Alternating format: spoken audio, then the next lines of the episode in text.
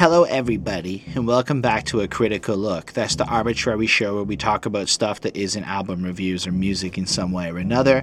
And today we'll be discussing what?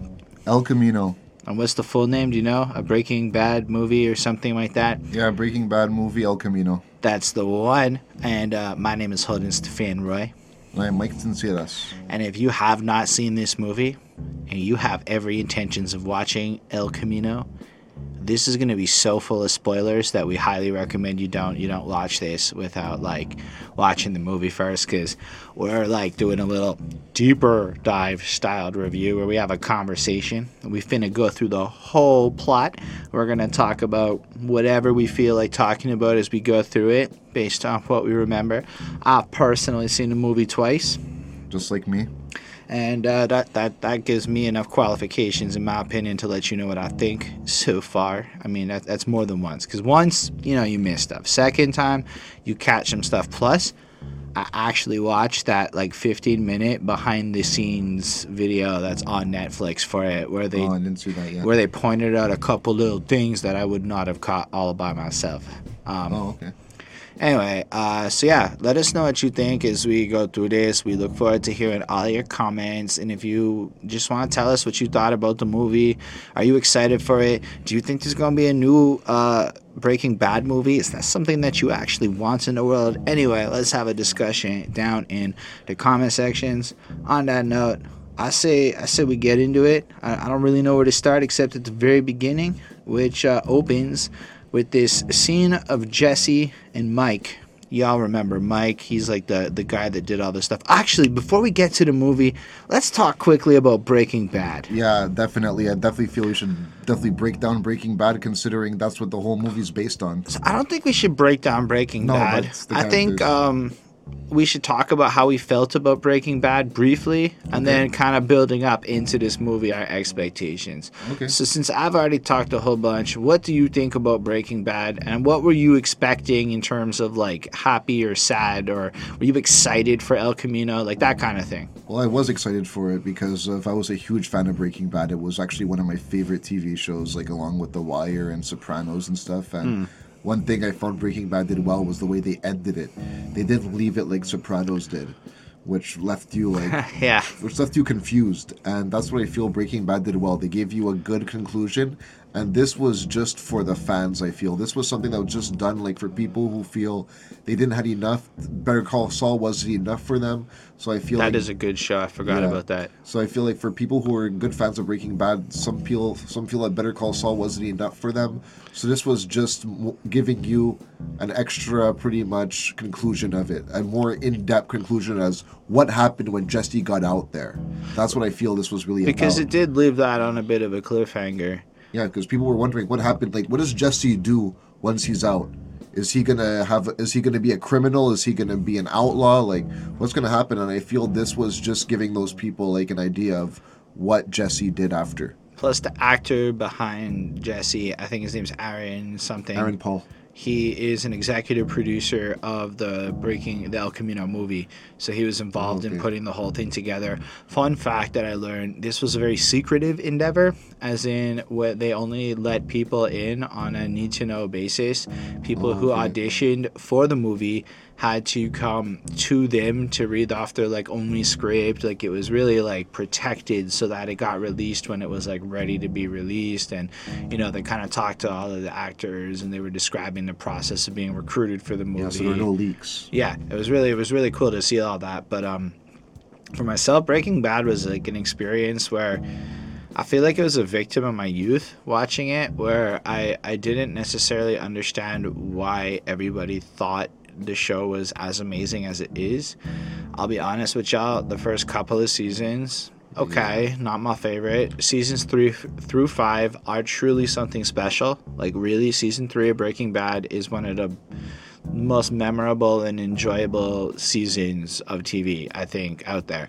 Yeah, a Um, big part of that for me, I feel, was also due to the cousins in that because of those. Those are just characters. If you want to just talk about a character on a show, who they didn't have to say anything for their presence to be felt. uh, every, everything about the way that was done. And now, in hindsight, as I remember it, I remember it now and I'm recognizing how good it is. But at the time, a lot of what made the, the silence, the use of sounds, all of the really things that were shot, it, it, it's almost like Breaking Bad was the punk alternative to the overproduction of something like a prison break, which I know you like Yeah, a lot. yeah. But I'm not trying to diss the show. I'm saying it's the opposite, right? It's so theatrical, it's so over the top. Whereas Breaking Bad is so stripped down and so bare bones, but to a point of So raw. noir.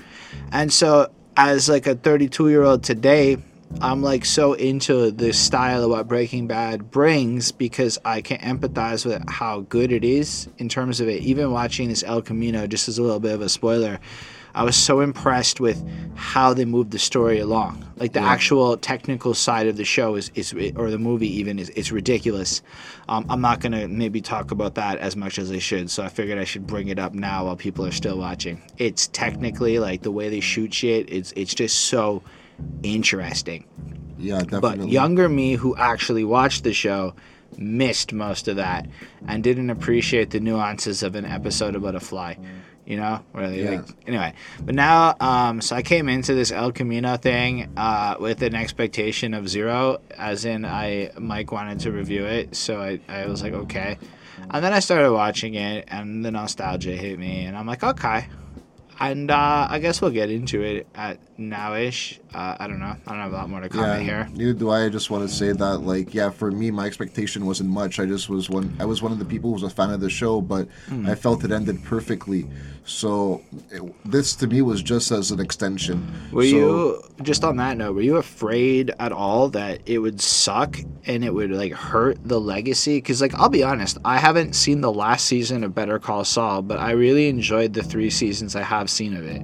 Yeah, I saw the first three seasons as well. I enjoyed it, but like the thing is, like, I was afraid it was gonna suck, as in the fact of, as I said, I felt it ended perfectly. Right. And I just didn't want it to be like something that would just ruin something that was done well. And I feel that personally, it did not do it. I felt it did what it needed to do, just fill the void that some people had. Well, we'll get into that now. Yeah. And it starts off, and honestly, seeing Mike and Jesse standing there, um, I believe the the placement is they're at the part of like season five when they've got their thing running, and Jesse's like, "I'm out," and they're having a little conversation on the side. Um, Jesse kind of asks Mike, you know, where would you go start over? And Mike in this whole scene is being very indifferent, very much like Jesse. I'm not at all going to influence your decisions. You got to be accountable for what you need to do. Do what you think is best. We see Jesse reaffirm how he's. It's like the moment of clarity in his life when he's like, I'm out, and then he kind of peer pressures Mike. Come on, dude, just fucking play along and have some conversation. I thought that was funny. That scene, Yeah. the way that played out, and uh, basically Mike's like, I'd go to Alaska. It's somewhere you could start over you know, kind of get out there. But what was truly um, really interesting was when Jesse's like, I could basically make amends for the things I've done.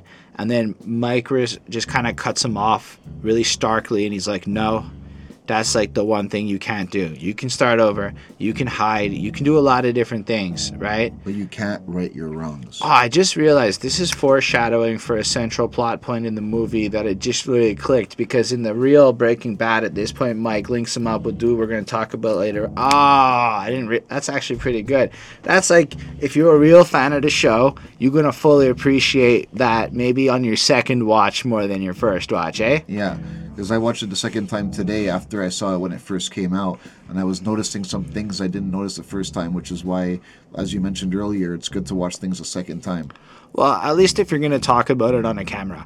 Definitely.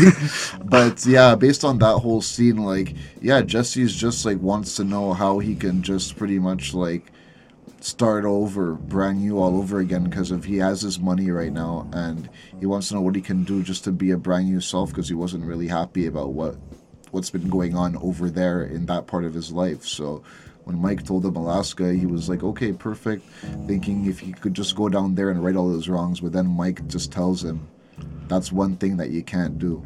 He's like, yeah. That's what I've always loved about just Mike's character, and I like that it starts with him because I feel like he's just such a stark realist. I feel it was everybody's favorite character. A lot I of mean, who people doesn't have like Mike? Yeah, a lot of people had him as his favorite. Me personally, it was him. I would say Saul is my favorite. Okay. I really like Saul Goodman. It's Mike and the cousins. Mike is like a close number two, but Mm. uh, Saul Goodman's fun. Um, I kind of he didn't make an appearance in this, eh? No.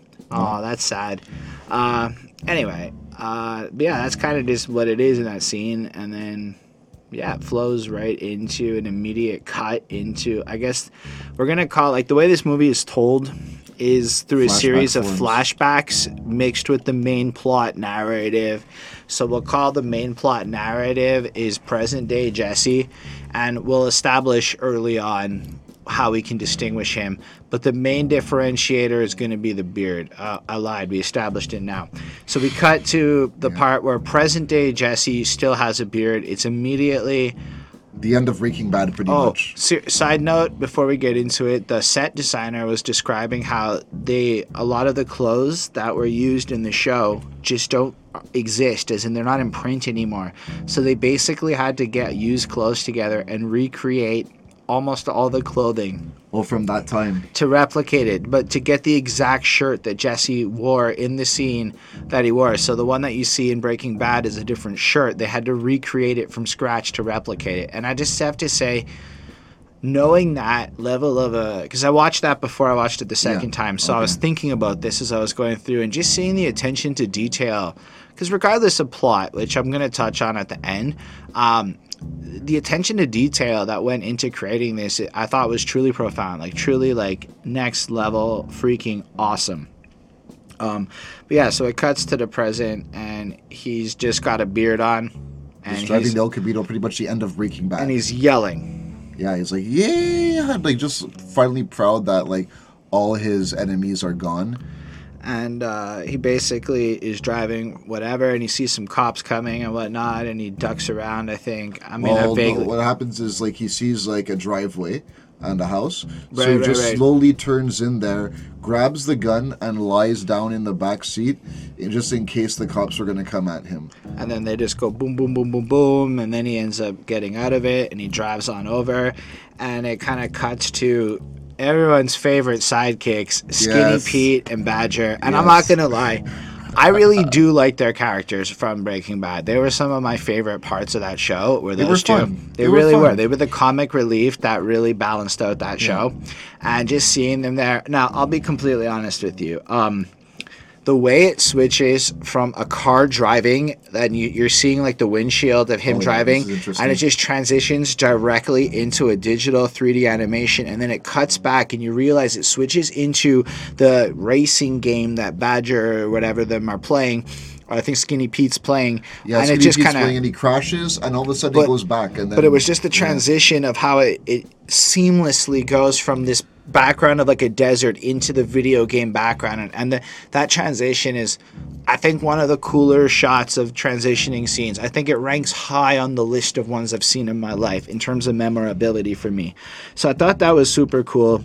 Um, and then Yeah, they're just well. insult each other for a while and i'm just like okay I kind of got bored personally with that, but I could also see how some people, like you, may have appreciated them just dissing It made me other. smile. This is this is nostalgia of seeing them on screen. Yeah. made me happy because to me it was just like memory of those guys. Like they were fun parts of the show, and just to see them again, like yeah, like it was more like he's like, yeah, well you drive worse than my dead grandma and Uh, okay, and- so to give him credit, when he goes, "Oh yeah, well you drive the short bus, whatever," and he's like, "Nah, I'd be too distracted because you'd be in the front seat with a helmet on, humping me."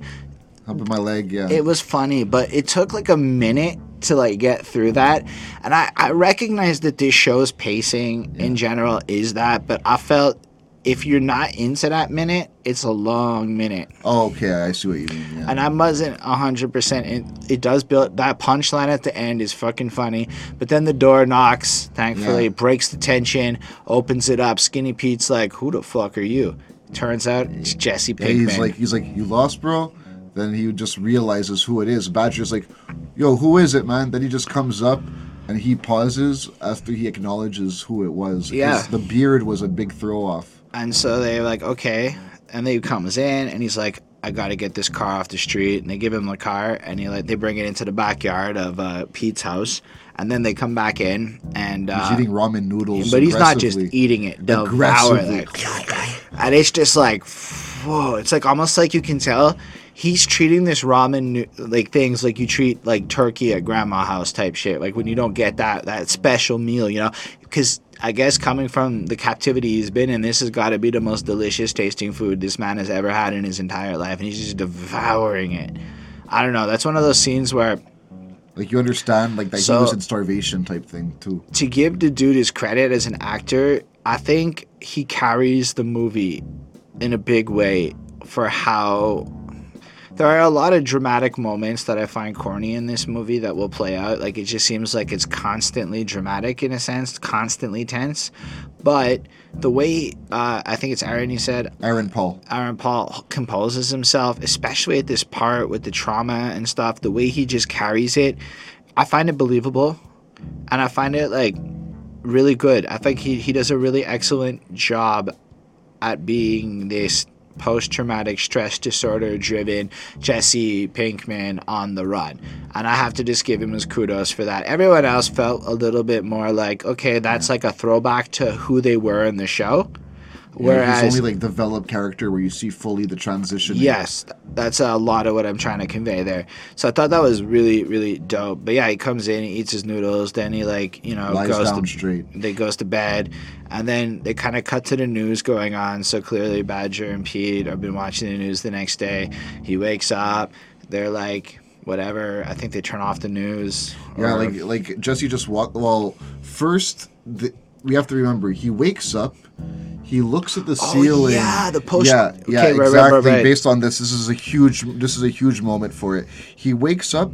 He looks at the ceiling and he realizes he's in a room and he starts whipping off the curtains aggressively because he still thinks he's locked up Oh, somewhere. And then they walk up and behind him. Yeah, him. and then he just grabs the gun, points it at the door, and they're like, "Yo, yo, Jesse, it's us, it's us, it's, yo, it's us, it's just us, yo, you're safe, you're safe," and like that just shows how he was still like in the post-traumatic part because he didn't like he, he just crashed, like he just ate the noodles and just head first collapsed, and like Skinny Pete was just looking at him. Badger's like, "Yo, you got to check this on TV." He's like, "I don't want to watch TV." He's like, "It's the news, bro." Right, right, And right. then then it cuts to this part in the morning when they're just chilling out. Then he just sees that. Then like yeah, it just shows like how crazy he was and like And then they ask if it's true if he was locked in a cage, and you can tell he doesn't really want to talk about it, but he says yes. They go out. He, they get him to take a shower. He has like another flashback scene. yeah of when he was being hosed down in captivity. And like one part uh, we also have to mention about that, like uh, the shower part was like All the scars. yeah, like you just see like slowly when then he's like, "Is it true that you were locked up in the cage? Did they really have you locked up in the cage?" He just slowly closes the door because, but also Skinny Pete told him he should keep the beard to Yeah. uh, to And, uh, hide himself. And yeah, man, it's just funny. You can see how Badger the whole time is just trying to be like, "Yeah, buddy, anything you need." And Skinny Pete's like, "You gotta listen to me, dog." And then like Badger's like, "Shut the fuck up." I'm gonna say this is like a summary of their interactions, Yeah. but the way they play off camera, I'll give it to it. Skinny Pete does show growth. He steps up to the occasion very because he's the one like who really shows effort into help Yeah. because like something i'm going to get to later on he's the one who's more interested in, in making sure jesse's okay because of like first like he's like yo you want to shower man like you want to eat Yeah. something like he's taking care of him Whereas And- Pete, uh, sorry, whereas Badger seems to be more worried about the emotional side of what he's gone through. So I thought that was an interesting thing. Um, uh, basically, we can feel his pain. It just it feels like in a, so on the one hand it really does its job well to convey what it's trying to on the other hand it is very thick if you know what i mean like it's very laying it on real thick like it's the type of thing where sprung out over a couple of episodes you know it Yeah. really i feel like would have been a better pacing and i feel like they they took like a 45 minute exploration Yeah. into his post-traumatic stress disorder and squished it into this like two to three minute like moment. And you know what? It did its job. It communicated what it had to do but it just did it in a like way it felt rushed. where it, it, it feels like a little overkill. Yeah Um, but also like yeah when like you said like he walked out of the room and they turn off the tv he's like oh he's like why'd you turn it off? And he was like He's like, "Is it that bad?" He's like, "It's just all about it, all about you." And then um, they basically come out and they call up that old guy from the salvage yard, and he's like another little Easter egg. He comes Yeah. through, he but he's like watching Jesse on the news as he like takes the call. He's like, "Yeah, everybody knows who it is," and I'm like, "That's the fucking worst line in the movie." Yeah, he's like, "At this point, who doesn't?" Uh, to me, that was the Yeah. worst line in the movie. Um, it was Yeah. like okay, but he shows up and he like is like, yeah, y'all help me out, and you see him like going over the car in the backyard with this little dingy dingy, and then it's a LoJack, which I assume is a thing that tells the five O's if the car has been stolen. So I never heard about that until this me either. So But I assumed what it was more than I knew what it was. So we see him about to take the car, and then it just starts beeping, and he runs away, and he graciously tells them that the cops are coming and whatever. So then Jesse uh, is going to take the car and run, which you know would have been bad because there's the beeper on it. So instead, Skinny Pete thinks on the fly, and they do this car swapping thing. So um, yeah, basically, Badger takes Skinny Pete's car. Yes, because the story is to just go uh, is that Skinny Pete's gonna tell the cops that uh, he's gonna that Jesse showed up and they traded pink slips because he's always wanted El Camino and it would be real cool. So that justifies the car being there, and also Skinny Pete's not in trouble because it's a legit thing. You're allowed to do that, right? Yeah. Simultaneously, Badger is going to take Skinny Pete's car, which is the one that everyone thinks Jesse's now driving, down south close to the Mexico border, drop it off, but in a way where it could still be found by the cops. And then, meanwhile, Jesse is going to take Badger's car, which is unrelated to the whole situation, and he's going to go do his thing and get away clean because Badger's not involved in the situation at all. And apparently, Skinny Pete says it's not a car that any criminal would be caught in.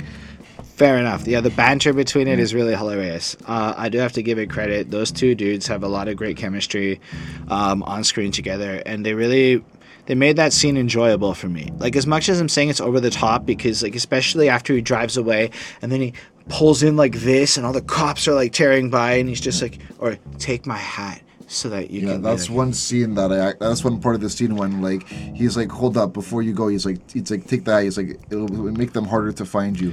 But then when he ju- Jesse just turns around, he was like, Why are you Yo, doing all this?" Why are you doing all this? He's like, and you're my hero and shit, man. Yeah, and then he like, and I'm like, okay, like it's it's it's cute, and I, I like it, but I like it because it's corny. Not Yeah, you I found like it shows that these guys who are all comedy to the show and all fun, they can add some emotional part to it, uh, emotional part as well. Which is why I thought like, because despite all that, you have to look at the history that the characters have. How Jesse and Skinny Pete were like the entire part of the show, and like how that just sums up their last appearance when he just let him know why he's there for him because legit Jesse was his hero based on everything that Jesse overcame. And all of the way he set it up. Like usually, if you see a person and you make moves with him, and Jesse basically created up, like the reason that Skinny Pete has that house is because of Jesse, you know. Mm-hmm. And so I think it's really cool. and w- one part that I want to bring up was when they asked Skinny Pete goes up to Jesse before before Badger left. He's like, Yo, "You got any money?" Then he goes out and gives him everything. Then Badger starts counting, and he's like, "Yo, man, just make sure Badger to, gives to be everything." fair, if you look, Skinny Pete gave him like five bills, and Badger gave him fucking eight grand or something like that. Yeah. You know, so I could understand how Badger felt that way, but it, Well, Skinny Pete just handed him everything he had without I even know, looking. but it was a Yeah, yeah, tiny I know, amount, yeah, okay? yeah. Versus Badger pulls out this No, fat freaking yeah. stack, and he's like, okay, like I'll give him a bunch, and then he goes, dude, and I'm like, I get it, but, But it just shows like how Skinny Pete was just showing like mad love. Yeah, exactly. In that way, just making sure that Jesse's going to survive this okay. That's why Jesse asked him, why are you doing all this? So, but then to go on to what you were saying earlier, yeah, Jesse just stops in the car, literally when he sees all the cops coming, just sits back like this and just makes sure he sees all the cars But coming. the and he- the cops, the first cop saw him pull up and stop like that. Yeah. And I was like, okay.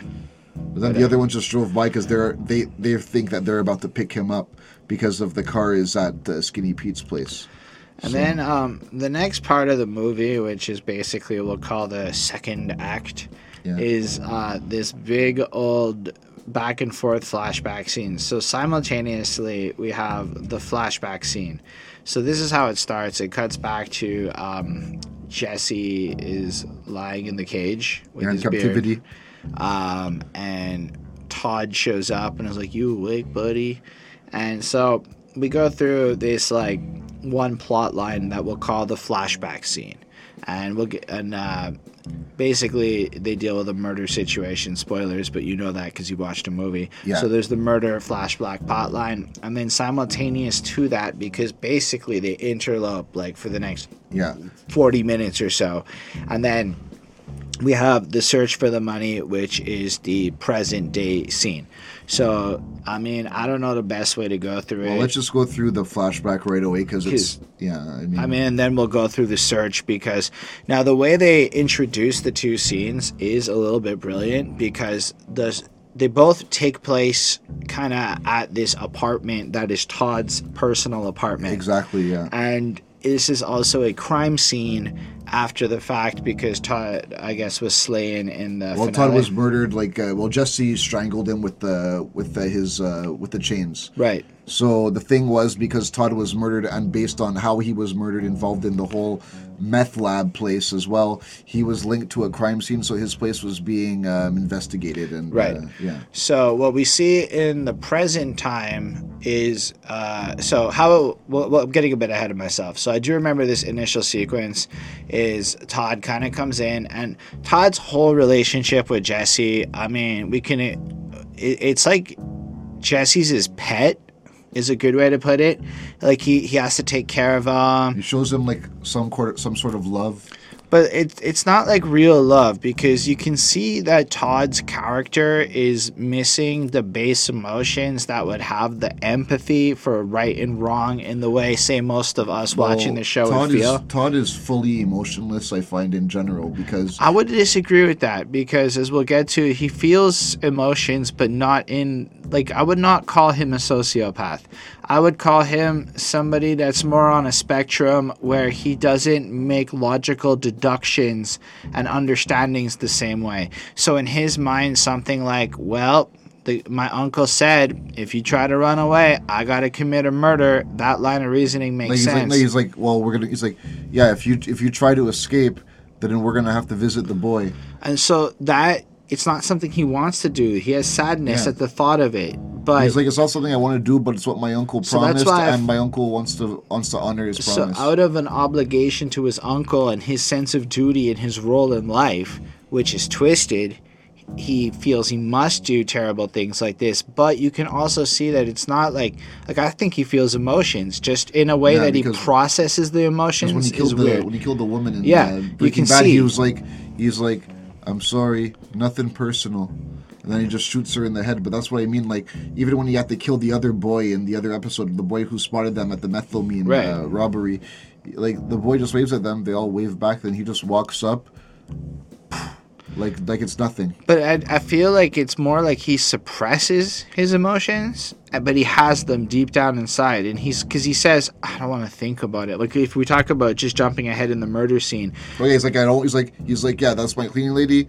And honestly, I don't want to talk about it. So what's really cool about this movie is that we can get into a psychological discussion about the character of Todd, and I feel like they put his character on display enough to really allow us to do that, because I believe that it's not so much that he doesn't feel, I believe it's more that he's like again like i said suppressing it because he doesn't want to talk about it because if he talks about it he has to think about it. And if he thinks about it he gets sad. And that breaks the way he stays numb. Like the way he acts it's like he keeps himself numb. He prevents himself from feeling. Yeah. it's more like i guess the way a drug addict would stay numb to commit bad actions than it is somebody that's truly like sociopathic who really doesn't feel. So it's more like uh, he, like Todd's got his own version of post-traumatic crap that's Yeah. going on that kind of allows him to commit as almost like a survival mechanism because of the atrocities that he has to do on such a regular basis. Yeah, but like based on what you were saying about how he sees Jesse as a pet, I'm gonna go based on that as in like yeah, like for example, there was one episode in Breaking Bad when he was like, yeah, that you did a 92% uh, purity thing today.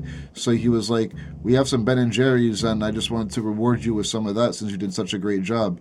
And like then like when he saw Jesse in the morning, he was like, hey, you want a cigarette? Then he hands him one through the little thing. So I find like he just shows like little like like little things like a pet like that. Like but he yeah, like he actually cares like there's an emotional caring like Yeah. and and so that's why i think he has emotions but it's weird yeah.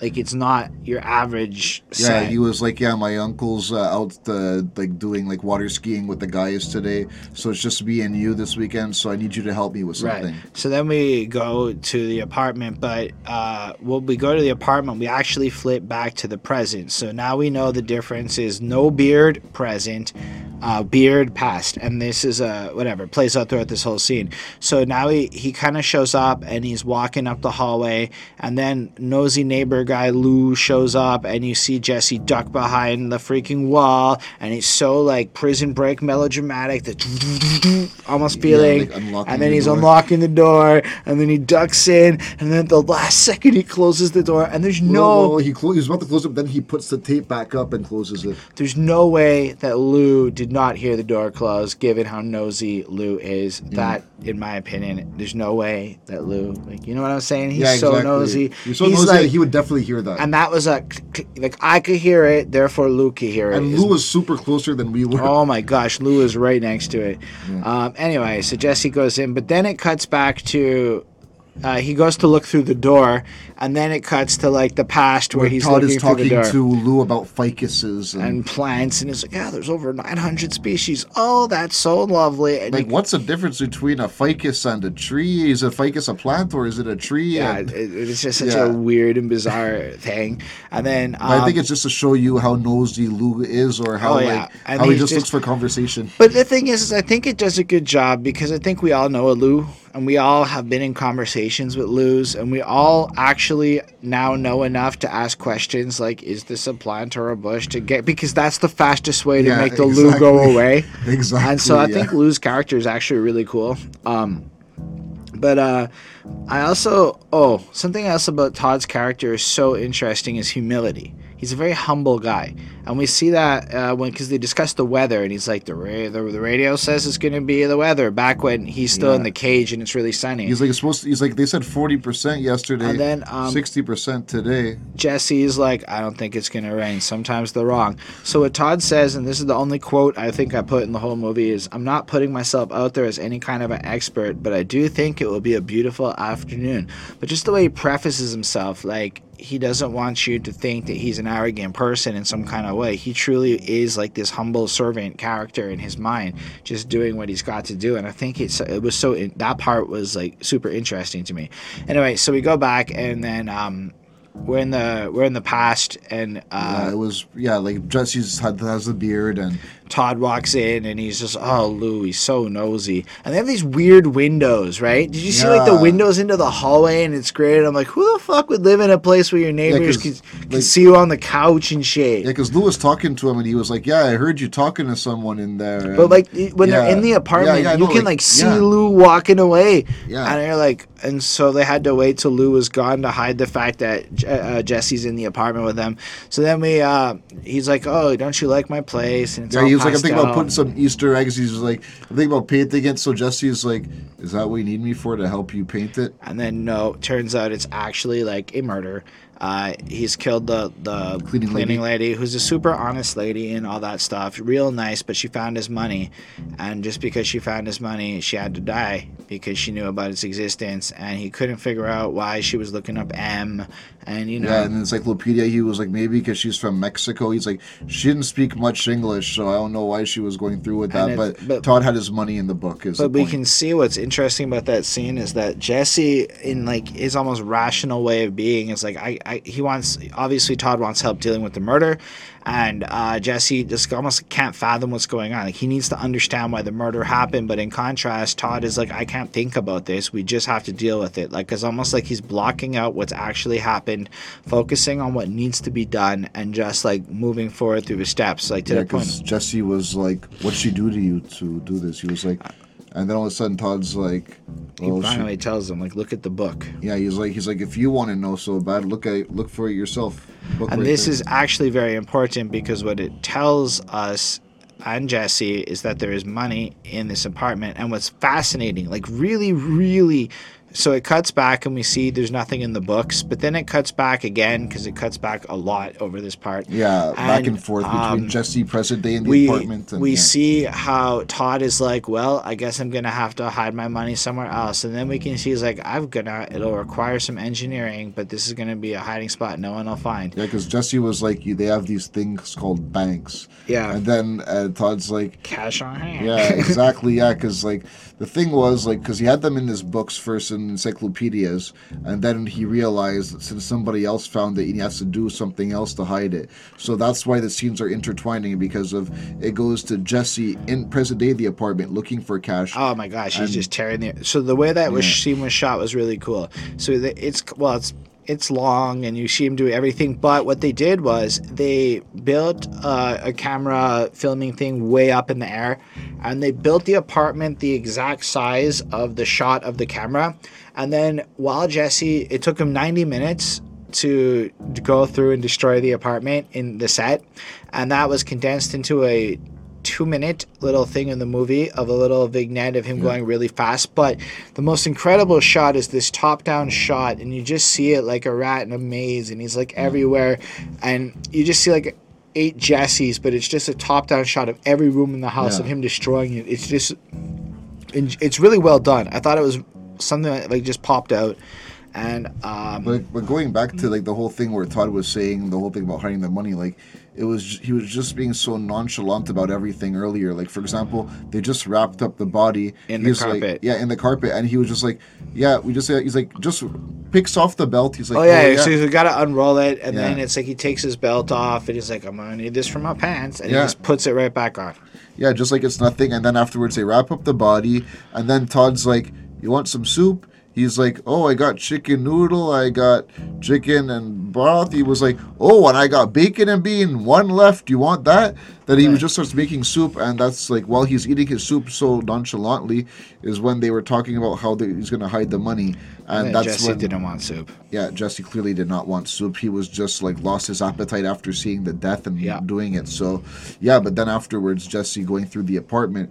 Oh, gets- he also sees his parents on the news, and he Oh, yeah. watches that, and they're like, "You should turn yourself in because it's best for you." Yeah. And then whatever, he goes back to That's an important apartment. scene as well. It's just worth mentioning for a later plot point. Exactly. So then afterwards, like, Oh, he's still there, he just Something that is yeah. really remarkable is also um, when he goes when they're Todd and Jesse go into the garage and you just see Todd like jump into the empty swimming pool like like you know just like a little kid goofing around like you can almost see this childlike essence of Todd wanting to just have like a cool day you know going on you know he's not he's not really a malicious person. Yeah, like showing Jesse, like, come on, don't see today as a chore. See as have fun with it, since Yeah, you're not locked up.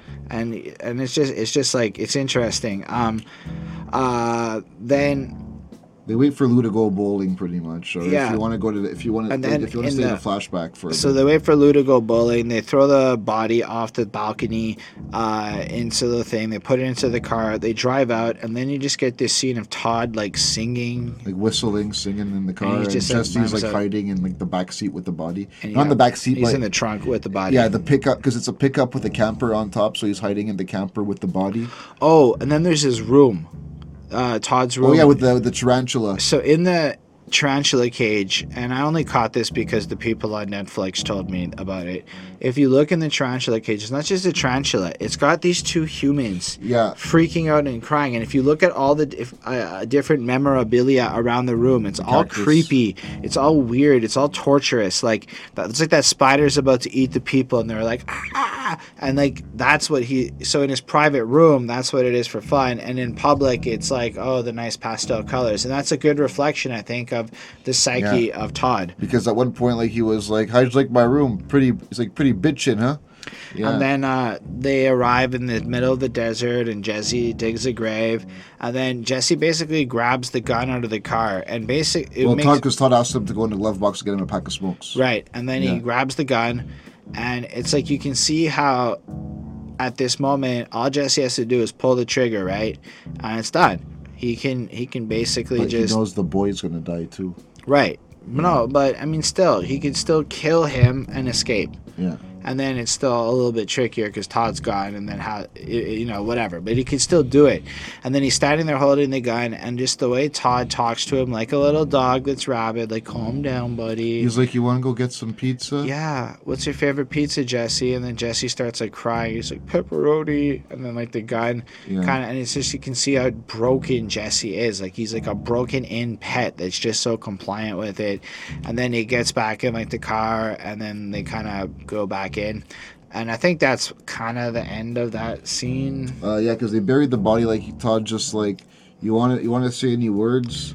And like Jesse's like, "No." And then uh, Yeah. we go back to the search for the money. So finally, Todd finds the money Jesse. sorry, Jesse finds the money in the whatever in the fridge, uh, which is really an ingenious hiding pretty spot. much like in between, like in between. Yeah, the actual, fridge like- door like and, like- inside of the fridge door. Like you have to break it open to get which to it. Which is really smart, uh, all Yeah. things considered. And then these two cops show up and they talk. You hear Lou talking to them as they come in and they see how the place has been ransacked. Um, and then Lou- Lou distracts the cops, and you see Jesse just like duck behind and go into the room, and he's holding a gun. And then those guys look around for a while, and then one of the two guys, I think it's mustache guy. Um, gets caught by Jesse, and Jesse's like, "I'm not a cop killer. I don't want to take you out." Da da da da da. Uh, and then he's like, "Call your friend in here." The friend comes in. They have a little showdown. Like Jesse's just like holding the guy back, like with the gun pointing. But he's at also got a second gun and he's pointing it like that, and it's like whatever. And then they're like, "How do you think this is gonna play out?" We got all these cops around, etc., etc. And then all of a sudden, Lou shows up, and so one of the dudes has to go at Lou to like, cause make him happy because the, you know it's the cops and it's whatever. No, Then we- full. First, you have to bet how Jesse surrenders. yeah, Jesse had just surrendered at this Yeah, point. but, but the thing was like, as he surrendered, like they they he like they tied him up with wire. So Jesse was realizing something's up. Right. And then um, he realizes that they're not actually cops. They're robbers. They're all looking for the same money in this place. And uh, Jesse's like, You're never going to find the money. Trust me. I know where it is. If you want it now, I'll tell you. And then you let me out. And then they do. And then Jesse's like, Listen, you either let me take this money or you fucking kill me. Now, if you kill me with Noisy Lou out there, you're going to get clipped. Well, first the other guy's still talking to Lou. So the thing is like, yeah. Uh, the, while the other guy's talking to Lou, Jesse just grabs a garbage bag and starts putting money in it. And the guy's like, "What the hell are you doing?" Oh, one more thing that's interesting. So after the desert scene, it cuts back to the apartment as Jesse does his frantic search, but it goes from like this pure silence because one of the things Breaking Bad n- did was basically not use music, Yeah. very very limited use of music, and then the way that intense music just picks in after this dark silence was truly noteworthy. Um, so then, yeah, the way Jesse sneaks around with Lou was overdone the second time. I didn't like it. It was cool the first time. The second time, I was like, "Come on, Yeah. Lou." Um, anyway, uh, so uh, guy upstairs calls guy downstairs with Lou or whatever, and he's like, "Guess what? I got the money, I got etc." the money. But that guy doesn't really tell his partner that Jesse w- was there and took money. So Jesse takes a third of the money. Yeah, because like first like Jesse starts taking his part, then all of a sudden like he's like, "You took enough, three ways." So then all of a sudden like the guy he tells the other guy, "I got the money," without mentioning that Jesse took his share. He's like, "All I do is Zeus keep Mister Nosy occupied for another five minutes." He's like, "Consider it done." And so he does that, and um, basically, uh, Jesse and the guy walk out of the apartment, like out, outside, and as they're walking to the car, I'm pretty sure you. yeah, he goes in and he looks up and he sees this car and he kind of recognizes the car, and the way, and he's like, uh, the guy's like, oh. What I was wondering when you were gonna recognize me again. And I'm sitting there going, "Am I supposed to know who this Yeah, I was dude going to is?" say like, and who are you supposed to be? And Oh. they're showing you brief flashbacks of like welding and stuff, and, I'm And like, it's like, not really explaining who are you. And then I guess like I- my problem with it is it made me feel I had to pause it and I went and googled and I'm like, what's going on? Did I miss it? Turns out no. This is just relative to this movie. It isn't like a thing, but the way they present it, it's like some Easter egg where you got to go back to Breaking Bad to Yeah. figure it out. Um, And if you did, if you even watch went back to watch Breaking Bad, just all the scenes where he was in captivity, you would have wasted your time because it wouldn't have explained it anything. and then uh, it flows through, and uh, Jesse kind of uh, basically, now Jesse's mission at this point, after this, is to get to that guy, the disappearer, is what I called him. He's- Yeah, the guy who pretty much gives you a new identity somewhere. Not even a new identity. Actually, yeah, he does. Just start pretty much start a new life somewhere. And this is somebody who, back in Breaking Bad, Jesse was given the opportunity, but then he remembered Walter and uh, Brock, so he decided to ditch the guy. Right. And so basically, Jesse goes to some vacuum shops and then he ends up going to this one. And we see Ed uh, Galbraith basically selling a vacuum to a lady. And then Jesse's like, You're the guy. You're the guy, right? I know you're the guy, etc. And then Jesse pulls up 125K or whatever. He's like, You know what I'm talking about. He was like, I can't say that I do. And then basically, Jesse puts the whatever down. Finally, the guy's like, fine, because obviously he knows who he is. And Jesse already broke trust, whatever. And Jesse's like, I'm super sorry. He's like, And I, he's then- like, I know. I'm sorry for what I did the first time. He's like, I know you you have rules. And so basically, Jesse, uh, he goes, "Fine, this 125 is what you owe me for the last time. If you, if we were to do something again, you owe me another one." Jesse pulls up all the money. He's 10 short. Jesse remembers the money from Badger and what's his name, Skinny Pete. and then pulls that out of his pocket. It turned out to be 8,600 dollars or whatever it is. Well, 88 because of he was no 82 because he was short 1800. That's right. So he's short 1,800, and because of that, deals off. It's not the, the, guy, right the, guy, amount. the guy's like, he's like, can I borrow this bag? Like, he starts putting the money Yeah. back in. And Jesse's like, what are you doing? He's like, I'm putting your belongings back together. He's like, and I'm not taking the 125 that I'm owed. because it would end badly if I tried to claim that. You know, if it came after it, we don't want that. And then he's like, So get out of my store. And Jesse's desperate, like, Come on, dude, you're full of shit. How could you not help me? And whatever. But the truth is, Jesse is short. That's the issue. Yeah, he has rules, and Jesse already broke trust the first time. I- so then he calls the cops, and uh, Jesse was refusing to leave. and then Jesse doesn't believe him, and he's like, "You're full of shit. You know how He's I know." like, the cops that- would call back. He's like, and they try to keep you on the line. And then right behind the cop pulls up. Jesse sees it, grabs the bag, runs, and then he's like, "Oh, the guy left. He went north that way. He Like was he's like the- clearly being cool." He's right? like he was a he's like a white male, tall, six foot five, has a tattoo over his right Insect. eye of an insect. And then it yeah. cuts to Jesse with like the hat on, and it's like, "Ah, I see what you did there. It shows you how to lie. Use details and flip them." And then he calls him up, and he's like, "So a deal's a deal. Word is bond." And he's like, "A deal's a deal." He's like, you'll get your money. and then he like moves on from there.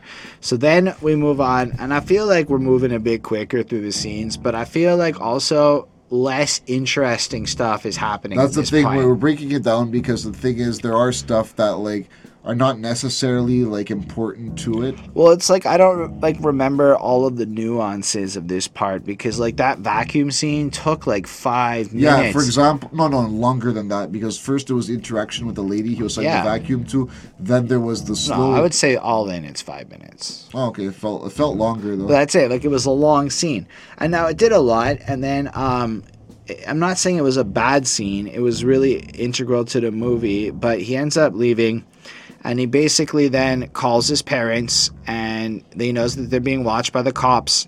yeah, because he then- tells them like where he's gonna like they're like turn yourself in. And he's like, "Yeah, come pick me up at our special secret place that's probably a few hours away." Yeah. And then he's like right around the street from his parents' house. He watches them leave. He goes, breaks into the house. He Yeah, he sees a cop in front, so he knows So he goes in the back and he looks at the brick, and then he goes into the safe. And I think he's hoping they just have eighteen hundred dollars in the safe, but they don't. They have two guns, a little dinky gun and a less dinky gun. Yeah, like two like old school. Like one was one was called a twenty two. Yeah. and uh, the Yeah. other one looked like one of those like they they look like guns that you'd pretty much have as mementos. Pretty It's much. a Colt Woodsman and an Iver Johnson hammerless, according yeah, and he to said, he said it was his uncle's. I mean, his grandfather's. grandfather's. Sorry, his grandfather's. Um, yeah, because so- when because when he, yeah later on like it gets said, but yeah, he takes them from the safe and leaves the house, but And then he goes up to he looks He- in the, he pho- looks in the phone he book, looks in the phone book and he finds out where that welding shop is from earlier because he knows those dudes have two thirds of the money. So he drives down there and then he does this long walk around the fence scene. And then he climbs up the fence and then he jumps down from the fence and Then then, he walks all over. and then uh as he's getting there, somebody like comes over and it's a truck, and the giant pimp guy gets out or the driver, and they pay for a good time with all the perks, and it's like five guys with beards doing blow. We find out, and three stripper ladies come out, and then they're having a good time, and we see Jesse playing with a cockroach. And, and the one thing I remember when they leave, like I remember one guy is like, "See you next week," and one girl's like, "In your dreams," and they're like, oh, "I can't believe this was a waste," or like, "Oh, I'm never coming back here." Yeah, that definitely Yeah. happens. And I feel like there was a short flashback around here. Oh, there was. This this I think the whole time um during this scene is the flashback to uh them setting up that chain thing that he was attached to while cooking. Oh meth. yeah, yeah. When he's running back and forth, pretty much. This is when they're using Jesse as a toy. So they're at this point, as he's going there, they're now giving us the backstory that gave us the pre- the part where, like, you know, he where why Jesse would know who this welder guy is. Yeah, because we have no Um, idea. Who and he he's just kind of there, and we see Todd, and we see, I guess the I don't know who the the other guy is. Uncle Jack's like one of his um, henchmen, I would Right. say. So he's there, and they're like, "Okay, do you really think this is secure?" He's like, "Yeah, man, it's so secure. You could swing an F-16 off of it, or 15, or whatever." And then um, they basically make Jesse run back and forth, Like a toy. and it's really a it's it's painful, I guess, to watch because it really shows the level of fucking. I guess sad- sadistic crap they did to torture him, and you also see Todd being like, "Let's not be that mean, because if he breaks his legs, He's it's not going to be able to cook. but what we see in that scene is him not wanting to watch Jesse get tortured like this and using anything he can to convince them not to torture him. So it's almost like Jesse's survival is contingent upon Todd's willingness to like step up and it creates such a strange relationship which probably explains why as Todd is being like Jesse I just wanted to get you pizza and have a good time. That he ends up breaking down and crying because you can see the almost sincerity in Todd's face. Also with the fuck man, don't put me in this position situation. Anyway, so that scene goes down, and then um, after the strippers go and nobody's having a good time, one of them's like, mustache guy's like, Wanda, Wanda, Yeah, and she's like, shut the fuck up, dude. You fucking awkward. Now Like that you're we crazy, yeah. now that we don't have to fuck you no more, we can just be like, fuck out like, of here. they're like, they're like, guy, yeah, you had us for an hour. Now it's five after, so No, no, they had us until three. yeah, now it's five after, so and then they all leave, and then they get back in the car, and then they drive off, and nobody's happy, and the guys are still doing blow. absolutely they're having a good time, and then Jesse walks into the room. Well, and although, well, uh, first, like you, you see, like the mustache guy just going down, turning down the music, looking at the other guy who was involved in uh, the like the guys who posed as cops earlier. Like you're just wondering why is the music turned off? Then you just see Jesse standing inside the room. Yep. And then they're there, and he's like, I just need a little bit of money. I need eighteen hundred dollars. He's like, no, he's like the three way split wasn't. Uh, he's like doesn't do it for me. And then mustache guy's like, there was a three-way split. Are you He's like, you mean to tell me there was an extra third of that money that he got? He's like, he's like, it's a long story. He was like, And what's then- a long story about it? Last time I checked, he didn't have any guns. Uh, exactly, it was pretty funny. And then basically, so you have Kandy, Coke guy, coked up guy, basically there, like, okay, Jesse Pinkman, if you want that extra eighteen hundred dollars, my bag's up in the thing. Where's your bag? Well, my bag's in the car up the street. Let's have a standoff. And then He's like Jesse's Wild like, West. like Wild West style. He's like, yeah, uh, you you have your because he's making fun of how dinky his little Well, first twenty two he, is. he's like, he's like, first when he was laughing at the 22, he was like, um, well, he's like, I have some cans in the back if you want to shoot some Yeah. cans. Yeah, And like laughing at it. basically they kind of do their little standoff and then as uh Kandy guy goes to do his thing jesse's got the other gun in his pocket and blasts him and then basically they have a little shootout with fucking mustache guy Yeah.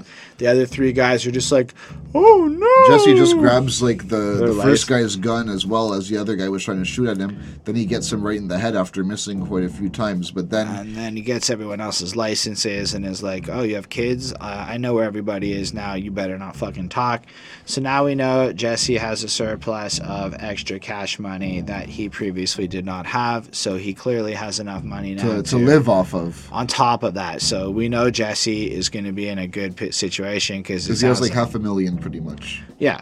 Um, like actually then- 700 considering everything that was put together. So. Then he basically blows up the fucking facility and he's sitting there, and we get another flashback to Jesse uh, having a phone call with uh, some girl that he likes. I can't remember which girl it is. Jane Marg um was it Jane? It was like season one. It's the one like from the very beginning. He's talking to somebody because it's like uh, when Walt still has cancer, right? So they're at some hotel back in the beginning, back when Jesse's still rocking toques and shit. oh yeah, yeah. And um, that's what we call beanies up here in Montréal. On vient du uh, Québec et on parle français et c'est une toque au Québec. Anyway, um, so they they're in this hotel. Was it Jane, not the uh, the chick from uh, I the don't- Don't, uh, Trust the Bitch film? I, I, I think it might be her because she has her little part later on, but I really can't remember who he was who he was with at the beginning when this scene would have taken place. Oh yeah, yeah. Now I see. Yeah, yeah, yeah, no, yeah. And then they're like walking up, and they have a classic Breaking Bad moment of Jesse and Heisenberg walking up yeah. together. Because he just walks out of a hotel room, then he just knocks on the door and he continues walking. And like the whole movie, you're also going, is Walt gonna show up? Like just Yeah. for a minute, and then he did, and you kind of feel cool.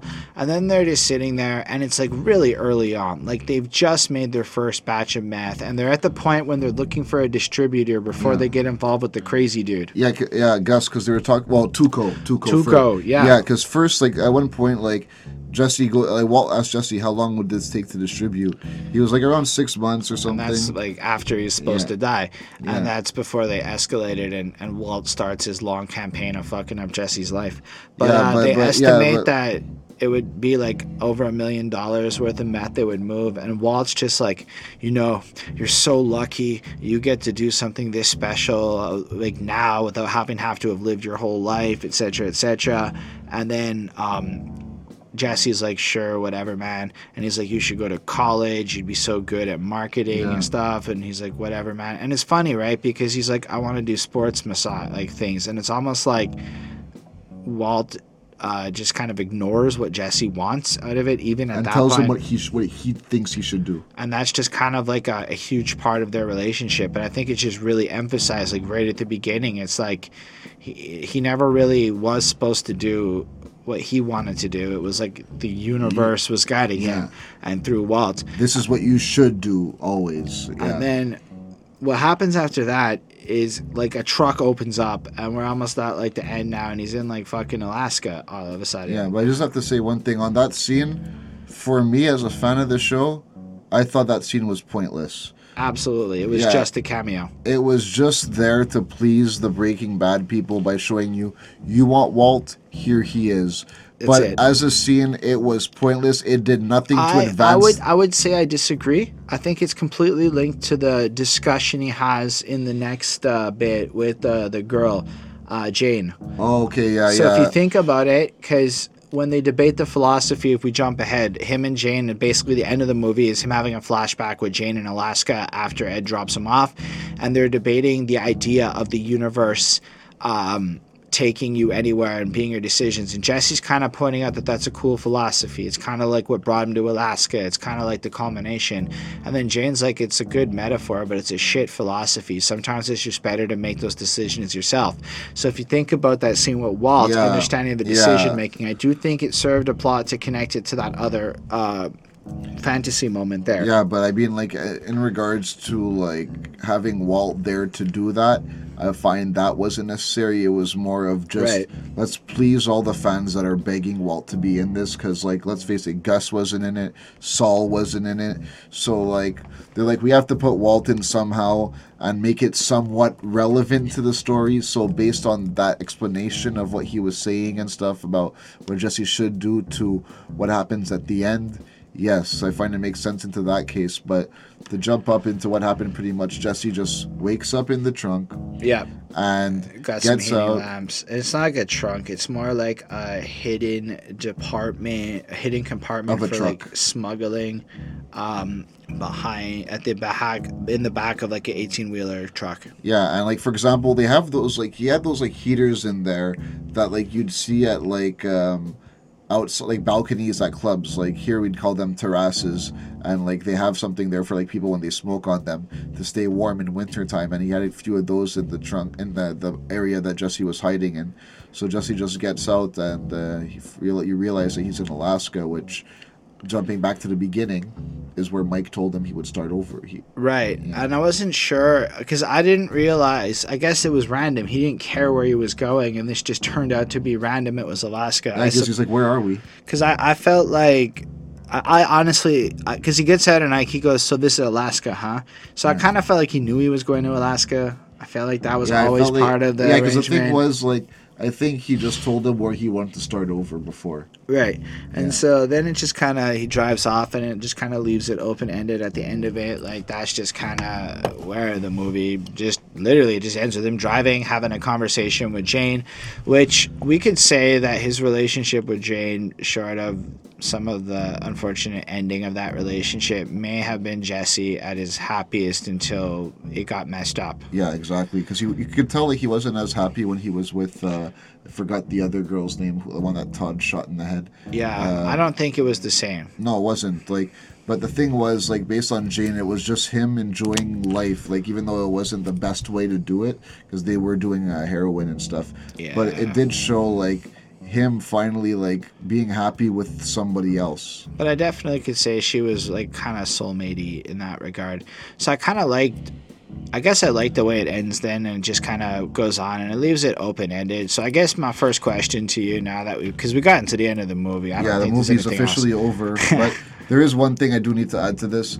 Some people might get pissed off because they're like, now we want to know what Jesse does in Alaska. But I'm like, do you So- really? So that was that was going to be my oh, actual Oh, question is do you think that this is it? Do you think that there's going to be a series of Breaking Bad spin-offs like and maybe not okay. So let's say we leave Jesse in Alaska. What's the Skinny Pete story? Yeah, like What's the Badger story? You know, Yeah, like yeah. are these are there opportunities to maybe tell a Mike spinoff? Like just a movie about because that's the cool thing about Breaking Bad because is, the thing is like is do you really care where in the timeline this media would be? Like I- I enjoyed Better Call Saul, even though it's like a prequel, Yeah. and I thought that was still well, cool. because also you get to learn about you got to learn a backstory about Mike, and the thing is, even even with Better Call Saul, there's still the mystery as to Mike before Right. Better Call Saul. So there's always that thing that they can always go back to. But, But they- based on what you're saying about, do you? But do we need to see what happens to Jesse now? No. The guy has all the money now, like he, well, not all, but he has like around 600k. Well, sorry, minus. So he probably has around like 300k to live off of. So Say he's got a quarter mil. Okay, fine. Quarter mil. He has a quarter mil, so he can survive off that, live a normal life. Do you really need to see that on camera? No. But that's the thing is, on the other hand, what happens if, hypothetically speaking, we shoot a movie 20 years into the future? Because I don't care about his life in Alaska personally.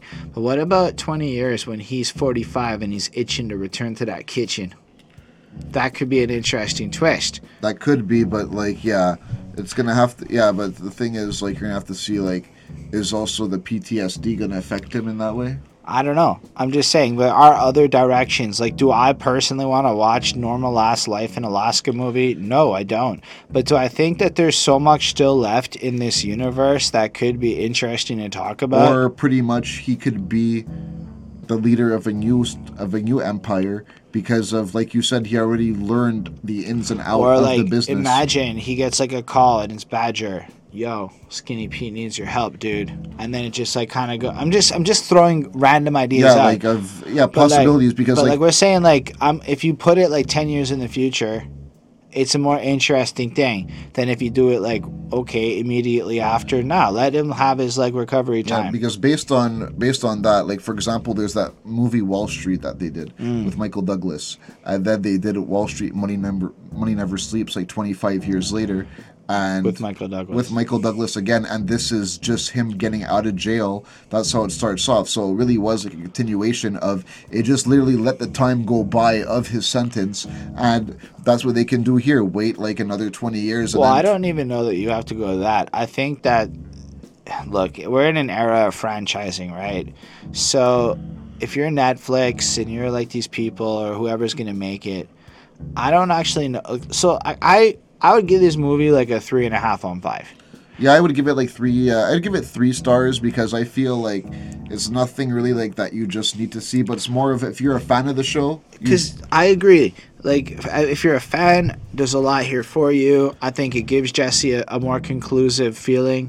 You know, yeah, it's just like to give people who felt But- unsatisfied with the ending of the show initially. let's say you're a person watching this movie and you're not necessarily like diehard Breaking Bad fan.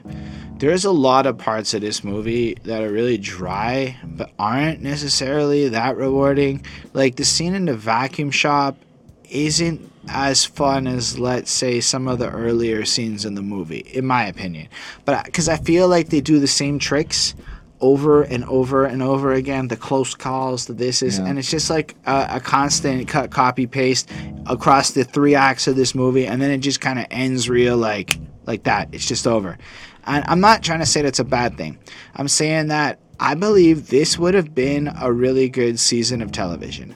A really good 10 hour one out 10 dragged on season over a few episodes. Yeah, or even a six episode one hour like the first things, you season know? of Breaking Bad was seven episodes, so they could have done something like that with and I, this. I believe I would have, as a fan of the the formats out there, derived more pleasure from And that. But the way they shot this was really well done. Yeah, but one thing I'm actually, it's funny that you mentioned six episodes because I was actually talking with my friends earlier, um, uh, before when I was hanging out with them earlier today, and one of them said, "Yeah, El Camino was great, but I felt it's something that they could have done six episodes with," and that's exactly what you just brought up now. because it just felt like there were parts of this that were really squished and not that like really in depth whereas something like the search scene was really done well and really interesting you know but either way i watched it twice and i mean if you're really into cinematography and that side of life i can see how there's a lot more of a draw than if you're really it's not to say the writing of this movie was bad but the writing of this movie isn't like Breaking Bad worthy because here's an example of good writing I hated Walter White by the end of the show. I hated him so much. Why? Because of how he fucked up Jesse's life. Everything about it. And you know why? Because the writing was that good that I felt hatred. Yeah, On the that's other hand, you to feel. I watched this movie and I felt literally nothing the whole movie in terms of any real emotional reaction. It was more just like, that was nice. So I'm giving it a three and a half. It hits all the check boxes of what it's supposed to be, but like, if you're a Breaking Bad fan, I mean, I would recommend it to you. But it's based on how you look at it as well. As were you happy with the ending of Breaking Bad, or did you want more? That's the real question of how you enjoyed this. Because But me, it's also, is this the more? Because there's the question of, is this really, does this do justice to the Breaking Bad legacy? Well, I feel like pretty much like it didn't need to be made, but it was to satisfy the people who just wouldn't shut up about it. So it's kind of like a thing that if you caught it and you liked it, like, look, I guess for a segment of people, it's really dope. But I also feel like it, it runs a risk that it, it could turn into, a if they keep doing it, it would become a bad thing. Yeah, because there's some people who like it. There's some people who don't like it. Some people who did who didn't feel that they ended the show right. We're still disappointed with this because they still want more. And it's just like, guys, like you have to realize something. Like too much of a good thing could end up being a bad thing. Matrix. Yes. Oh God. Don't. and guess yeah, what's getting another, conversation. reboot? Anyway, Yeah, that is that's another, conversation. for another time. So, yeah, on that note, I think we have pretty much pushed this topic as far as we could take it in Yeah. terms of without going into new stuff. I'm certain if you guys want us to make more Breaking Bad related content, we can totally do that. If enough of you go review the episodes, we can do something like that. Um, we'll see what's up. Meanwhile, we just wanted to thank you all for watching this and joining us on this journey through the El Camino Breaking Bad movie. It's uh, much appreciated. Feel free to leave some comments. Let us know what you thought. Like we said, if you make that effort to leave a comment, I'll make that effort to answer you down in that comment section. Like the video if you did. Subscribe to the channel for more reviews and all that good stuff. Special thanks to the patrons Ismail Gadamsi, Chris Prado, Jonathan Barnes, DJ Black, Hurricane Lindo Williams, and Coney Sparks. They helped us get a new camera. They're the reason this is going to be on Spotify's and all that. They're the reason we're going to have a new website soon. So they're really amazing people. And they get to tell us what albums to review. Like, like Coney Sparks wants us to review the emo king himself, Joe Budden, with All Love Lost. So that'll be coming real soon. And I haven't gone through half this album so far. Holy crap, is Joe Budden a whiner? It's fun. I like whining, but Joe Budden is a whiner. That's my little, uh, I guess, pre-review commentary. Anyway, I make music myself. You can check that out on this channel. I'd love to hear what you have to think. Somebody actually did recently. Like I say this every time, and somebody checked it out and left me a comment. So kudos to that person if you end up watching this review. Um, so yeah, thank y'all again. I say that a lot, and as I like to end the episodes now, live long and prosper.